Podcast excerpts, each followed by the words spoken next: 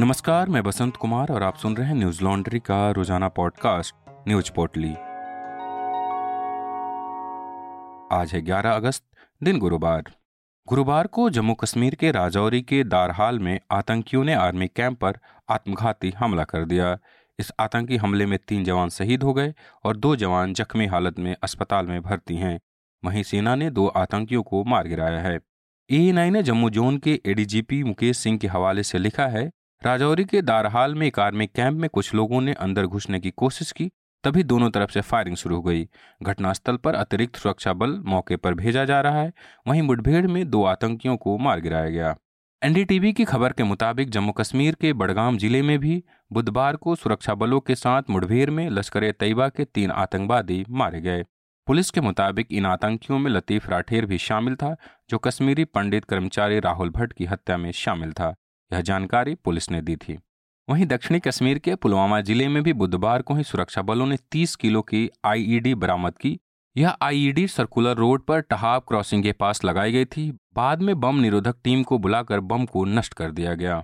सेना के एक अधिकारी के अनुसार जवानों को इलाके में गश्त के दौरान सड़क के किनारे एक संदिग्ध चीज़ दिखाई दी, जिसके बाद इसकी जानकारी जम्मू कश्मीर पुलिस को दी गई। इसके बाद बम निरोधक टीम ने घटनास्थल पर बम को निष्क्रिय कर दिया। आयकर विभाग ने महाराष्ट्र के जालना में पाँच व्यापारिक समूहों के ठिकानों पर छापेमारी की। छापे के दौरान करीब तीन सौ नब्बे करोड़ रुपए की बेनामी संपत्ति जब्त की। इनके पास से अंठावन करोड़ रुपए नगद, बत्तीस किलो सोने के आभूषण तथा सोलह करोड़ रुपए के हीरे मोती भी मिले। दैनिक भास्कर की खबर के मुताबिक S RJ steel, Kalika steel, एक cooperative bank, financial Bimal Raj Bora, dealer Pradeep Bora की फैक्ट्री पर घर और दफ्तरों पर एक से सात अगस्त तक यह कार्रवाई की गई। छापे में आयकर विभाग के 260 अफसर और कर्मचारी शामिल थे, जो 120 से ज़्यादा गाड़ियों में आए थे। इस ऑपरेशन को एक ही समय में पाँच अलग अलग टीमों ने अंजाम दिया। वहीं सीबीआई ने तृणमूल कांग्रेस के बीरभूमि जिला अध्यक्ष अनुव्रत मंडल को गिरफ़्तार कर लिया। अनुव्रत को मवेशी तस्करी मामले की जाँच में सहयोग न करने के आरोप में गिरफ़्तार किया गया है। एनडीटीवी की खबर के मुताबिक सीबीआई के एक अधिकारी ने बताया हमने मवेशी तस्करी घोटाले की जाँच में सहयोग न करने पर उन्हें गिरफ़्तार किया है। जाँच एजेंसी ने पिछले कुछ दिनों में टीएमसी नेता को दो बार पूछताछ के लिए बुलाया था, लेकिन वह खराब सेहत का हवाला देते हुए नहीं आए थे। गुरुवार को जगदीप धनखड़ ने भारत के चौदहवें उपराष्ट्रपति के रूप में शपथ ली। राष्ट्रपति भवन में राष्ट्रपति द्रौपदी मुर्मू ने धनखड़ को उपराष्ट्रपति पद की शपथ दिलाई। शनिवार को वोटों की गिनती में धनखड़ ने राष्ट्रीय जनता दल गठबंधन के प्रत्याशी के रूप में विपक्ष की साझा उम्मीदवार मार्गेट अलवा को हराया था। मीडिया रिपोर्ट्स के मुताबिक धनखड़ को जहाँ 528 वोट मिले थे, वहीं अलवा को एक सौ बयासी वोट ही मिले। उपराष्ट्रपति चुनाव में कुल 725 सांसदों ने वोट किया था, जिनमें से 710 वोट वैध थे, वहीं 15 वोट रद्द हो गए। उपराष्ट्रपति चुनाव में करीब तिरानवे प्रतिशत सांसदों ने मतदान किया और 50 से अधिक सांसदों ने वोट नहीं दिया। पूर्व उपराष्ट्रपति वेंकैया नायडू का कार्यकाल बुधवार को पूरा हो गया। इस प्रकार अब राज्यसभा का संचालन इकहत्तर साल के धनखड़ के हाथों में होगा। इससे पहले धनखड़ पश्चिम बंगाल के राज्यपाल भी रह चुके हैं। इकहत्तर वर्षीय धनखड़ एक प्रसिद्ध वकील थे। उन्होंने राजस्थान में जाट समुदाय को अन्य पिछड़ा वर्ग का दर्जा दिलाने में महत्वपूर्ण भूमिका निभाई थी। अमर उजाला की खबर के मुताबिक धनखड़ के राजनीतिक जीवन की शुरुआत जनता दल पार्टी से हुई थी। वह पहली बार उन्नीस सौ नवासी में झुंझुनू से सांसद बने और उन्नीस सौ नवासी से उन्नीस सौ इक्यानवे तक बीपी सिंह और चंद्रशेखर की सरकार में केंद्रीय मंत्री भी रहे। लेकिन उन्नीस सौ इक्यानवे में हुए लोकसभा चुनाव में जनता दल ने उन्हें टिकट नहीं दिया। तब उन्होंने कांग्रेस का दामन थाम लिया। उन्नीस सौ तिरानवे में अजमेर जिला के किशनगढ़ से कांग्रेस पार्टी के टिकट पर चुनाव लड़ा और विधायक बने। लेकिन 2003 में उनका कांग्रेस से मोहभंग हो गया और वे कांग्रेस छोड़कर भाजपा में शामिल हो गए।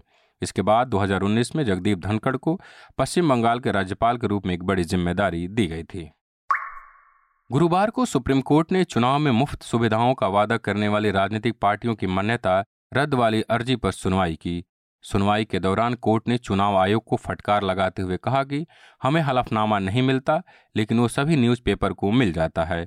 हमने आपका हलफनामा न्यूज़पेपर में पढ़ लिया है, आखिर हमसे पहले मीडिया को कैसे मिल गया?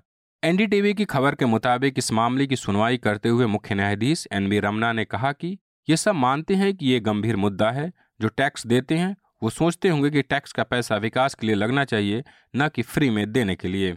कोर्ट ने कहा कि सवाल यह है कि हम किस हद तक इस मामले में जा सकते हैं।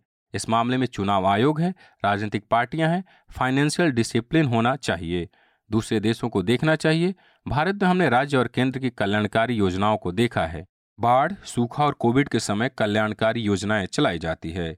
कोर्ट में आम आदमी पार्टी की ओर से पेश हुए वकील अभिषेक मनु सिंघवी ने कहा कि कोर्ट जो एक्सपर्ट कमेटी के गठन का सुझाव दे रही है, वो मामले को कहीं नहीं ले जाएगा। फ्री की योजनाओं को गलत तरीके से पेश किया जा रहा है। इस पर सीजीआई ने कहा कि अगर हम कहते हैं कि इस तरह के देश में यह दो या मत दो, इसे कैसे हल किया जा सकता है? सिंघवी ने कहा कि कोर्ट को एक समिति के ज़रिए यात्रा शुरू नहीं करनी चाहिए। यह न्यायिक रूप से प्रबंधनीय मानक नहीं है। मुफ़्त पानी, मुफ़्त बिजली या मुफ़्त सार्वजनिक परिवहन जैसे सुविधा फ्री वी नहीं है, बल्कि एक अधिक न्यायसंगत समाज बनाने की दिशा में राज्य की संवैधानिक जिम्मेदारियों का निर्वहन करने के उदाहरण है। विकास का समाजवादी और कल्याणवादी मॉडल मुफ़्त या रियायती दरों पर कई सुविधाएँ प्रदान करना है। एक असमान समाज में ये योजनाएँ बिल्कुल आवश्यक हैं। वहीं केंद्र सरकार ने फ्री कल्चर का कड़ा विरोध किया। सॉलिसिटर जनरल तुषार मेहता ने कहा कि अब इस मुफ्तखोरी की संस्कृति को आर्ट के स्तर तक ऊँचा कर दिया गया और अब चुनाव केवल इसी आधार पर लड़ा जाता है। यदि मुफ़्त उपहारों को लोगों के कल्याण के लिए माना जाता है तो एक आपदा की ओर ले जाएगा। यह एक खतरनाक स्तर है। कोर्ट को इसमें दखल देना चाहिए और नियम तय कर देना चाहिए। जिस पर सीजीआई ने कहा कि यह अलग मुद्दा है। अर्थव्यवस्था का पैसा लुटाना और लोगों का कल्याण दोनों को संतुलित करना होगा। इसलिए बहस होनी चाहिए, कोई ऐसा होना चाहिए जो विचारों की दृष्टि में रखे। अगले हफ़्ते तक हम यह विचार दें। श्रीलंका के प्रदर्शनकारियों ने आर्थिक संकट को लेकर सरकार विरोधी प्रदर्शन 123 दिनों के बाद खत्म कर दिया। इन्हीं प्रदर्शनों के चलते राष्ट्रपति गोटाबाया राजपक्षे को सत्ता गंवानी पड़ी थी, लेकिन प्रदर्शनकारियों ने कहा कि व्यवस्था में बदलाव के लिए उनका अभियान जारी रहेगा। आंदोलनकारियों ने सरकार विरोधी प्रदर्शन का मुख्य केंद्र है। गौल फेस इलाके को खाली कर दिया है। यहाँ 9 अप्रैल से ही आंदोलनकारी डटे हुए थे। आंदोलनकारियों ने पहले इस धरना स्थल से हटने से मना कर दिया था। एनडीटीवी के खबर के मुताबिक आंदोलनकारियों के एक समूह के प्रवक्ता ने कहा, हमने आज सामूहिक रूप से गॉल फेस इलाके को खाली करने का फैसला लिया है। इसका यह मतलब नहीं कि हमारा संघर्ष खत्म हो गया। वहीं युवा बौद्ध भिक्षु कोसवटे महामाना ने कहा, हम आपातकाल हटाने, नए सिरे से संसदीय चुनाव कराने और राष्ट्रपति के द्वारा शासन के प्रणाली को खत्म करने के लिए ज़ोर देते रहेंगे। विक्रम सिंघे ने सेना और पुलिस को प्रदर्शन स्थल खाली कराने और राष्ट्रपति भवन एवं अन्य सरकारी इमारतों में घुसने वालों की पहचान करने का आदेश दिया था। वहीं श्रीलंका के सुप्रीम कोर्ट ने बुधवार को पूर्व प्रधानमंत्री महिंदा राजपक्षे और उनके छोटे भाई एवं पूर्व वित्त मंत्री वासिल राजपक्षे पर विदेश यात्रा प्रतिबंध की अवधि पाँच सितंबर तक बढ़ा दी है। दोनों को श्रीलंका में मौजूदा आर्थिक संकट के लिए जिम्मेदार ठहराया जा रहा है। न्यूज़ लॉन्ड्री हिंदी पर मेरी एक रिपोर्ट आज प्रकाशित हुई है, जिसका हेडलाइन है, दिल्ली सरकार की लोन योजना, कॉलन, दो छात्रों को मिला लोन और विज्ञापन पर खर्च हुए 19 करोड़। आप सब जानते हैं कि जो विज्ञापन दिए जाते हैं, उसका मकसद क्या होता है? उसका मकसद होता है कि सरकार जो खबरें चाहे वहीं बाहर आए और जो ना चाहे वो बाहर ना आए।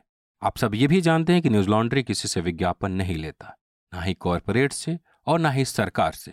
हम आपके सहयोग से काम करते हैं तो न्यूज़ लॉन्ड्री को सब्सक्राइब करें और गर्व से कहें, मेरे खर्च पर आज़ाद हैं खबरें। आज के लिए इतना ही, मिलते हैं कल खबरों की नई पोटली के साथ। नमस्कार। न्यूज़ लॉन्ड्री के सभी पॉडकास्ट ट्विटर आई और दूसरे पॉडकास्ट प्लेटफॉर्म पे उपलब्ध हैं। खबरों को विज्ञापन के दबाव से आज़ाद रखें। न्यूज़ लॉन्ड्री को सब्सक्राइब करें।